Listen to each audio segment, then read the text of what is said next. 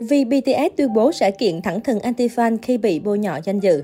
Là nhóm nhạc hàng đầu ở thời điểm hiện tại, BTS có rất nhiều fan nhưng cũng có không ít anti-fan. Anti-fan thường xuyên có những hành động, lời nói làm ảnh hưởng đến các thành viên. Mới đây nhất, Nam Thần Vi đã chọn cách tuyên bố kiện thẳng thừng một YouTuber chuyên lan truyền những video bịa đặt bôi nhọ anh. Trên WeServer, một fan đã đăng tải ảnh nội dung bôi nhọ Vi từ một kênh YouTube kèm chú thích.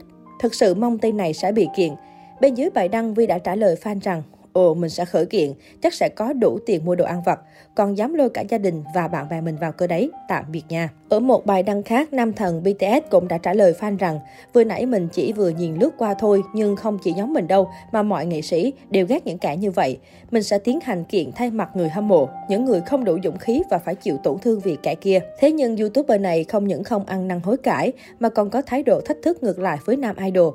Người này tiếp tục đăng bài với giọng điệu cực nhã, Tin nóng, giờ thì Vi đã trực tiếp đề cập đến cây này trên Weverser, cũng như đã xem video rồi. Nhưng nhắc đến tiền mua đồ ăn vặt là thấy không ổn rồi đó.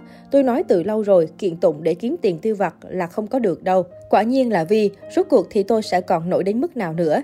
Đây là kênh chuyên nội dung về người nổi tiếng duy nhất mà siêu sao thế giới BTS từng trực tiếp xem. Hành động cùng những phát ngôn của YouTuber này khiến cộng đồng fan BTS vô cùng bức xúc. Vì thế, hành động khởi kiện YouTuber của Vi nhận được rất nhiều sự ủng hộ từ công chúng. BTS được coi là điều kỳ diệu của K-pop khi bảy chàng trai đến từ công ty nhỏ, nhưng nay trở thành nhóm nhạc hàng đầu, sức ảnh hưởng vượt ra ngoài biên giới Hàn Quốc. Thế nhưng để làm được những điều phi thường ấy, nhóm đã trải qua vô số khó khăn, hứng chịu hàng loạt định kiến cũng như cáo buộc sai lầm, gánh món nợ khổng lồ trên vai, thường xuyên bị chèn ép khi mới ra mắt. Vào thời điểm ra mắt, BTS phải gánh trên vai món nợ lên tới 2,8 tỷ won sau sự thất bại của Glam, nhóm nhạc nữ đầu tiên của Big Hit từng tan rã vì scandal tống tiền Lee Boo-hun của thành viên Dahi. Biết Hit là công ty nhỏ không mạnh về tài chính, vì thế BTS phải sống chung trong một căn phòng chật hẹp. Họ thường xuyên phải mặc đồ hàng chợ, đến cả quay MV cũng phải mượn xe của đạo diễn, lấy luôn. Nhân viên công ty làm diễn viên quần chúng vì không đủ kinh phí. Không chỉ có vậy, vì Big Hit là công ty thấp cổ bé họng nên BTS vô tình trở thành nạn nhân bị nhà đài phân biệt đối xử khi màn trình diễn của họ thường xuyên bị cắt sóng. Jimin từng tâm sự rằng họ không có cơ hội góp mặt trên nhiều chương trình. Nếu sau diễn đã có đủ các nghệ sĩ thì BTS sẽ chẳng có cơ may xuất hiện chịu oan ức trước cáo buộc gian lận doanh số album, chiêu trò marketing bẩn. Sự nghiệp của BTS bắt đầu khởi sắc khi phát hành album The Most Beautiful Moment in Life, PT1, vào năm 2015. Họ không những giành được chiếc cúp âm nhạc đầu tiên với bài chủ đề I Need You, mà còn có lúc vượt Big Bang, ông hoàng K-pop ở thời điểm ấy về doanh số album. Thế nhưng điều này lại là nguồn cơn cho tranh cãi gian lận xoay quanh BTS. Một bộ phận cư dân mạng đã quy kết Big Hit tự mua lại album của BTS để nhóm có thứ hạng cao trên bảng xếp hạng. Chẳng ai tin một nhóm nhạc trước đây chỉ bán được 15.000 bản album trong tuần đầu lại có thể tiêu thụ tới 47.000 đĩa cứng ở lần quảng bá tiếp theo, vượt cả nhóm nhạc đình đám như Big Bang. Trước cáo buộc gian lận nhắm vào BTS, Big Hit đã phủ nhận đầy cay đắng rằng công ty không có đủ nguồn lực mạnh đến vậy để làm điều này.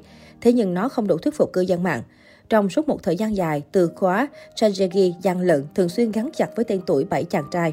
Ước mơ Desan bị giễu cợt, bị tố đạo nhái ngay sau concert. Dù nhiều năm đã trôi qua, nhưng những gì xảy ra vào tháng 5 năm 2016 vẫn là ký ức buồn với người hâm mộ. Bởi BTS bị vùi dập khi thẳng thắn tuyên bố ước mơ, đã vậy còn bị bôi nhọ một cách có tổ chức bởi anti-fan và nhiều fandom K-pop. Trong phỏng vấn trước thềm concept, RM tiết lộ anh muốn nhận được Desan. Tiếc thay ước mơ của anh bị rất nhiều netizen chế giễu, cho rằng trưởng nhóm BTS quá viễn vông nên mới đòi trèo cao. Những ngày ấy, hàng loạt từ khóa xấu có nội dung phỉ bán xúc phạm BTS liên tiếp lọt vào top trending Hàn Quốc và quốc tế. Năm lần bảy lượt bị anti-fan dọa giết. Tháng 5 năm 2015, các hoạt động xung quanh concert The Red Bullet của BTS ở New York, Mỹ đã bị hủy vì RM bị dọa giết.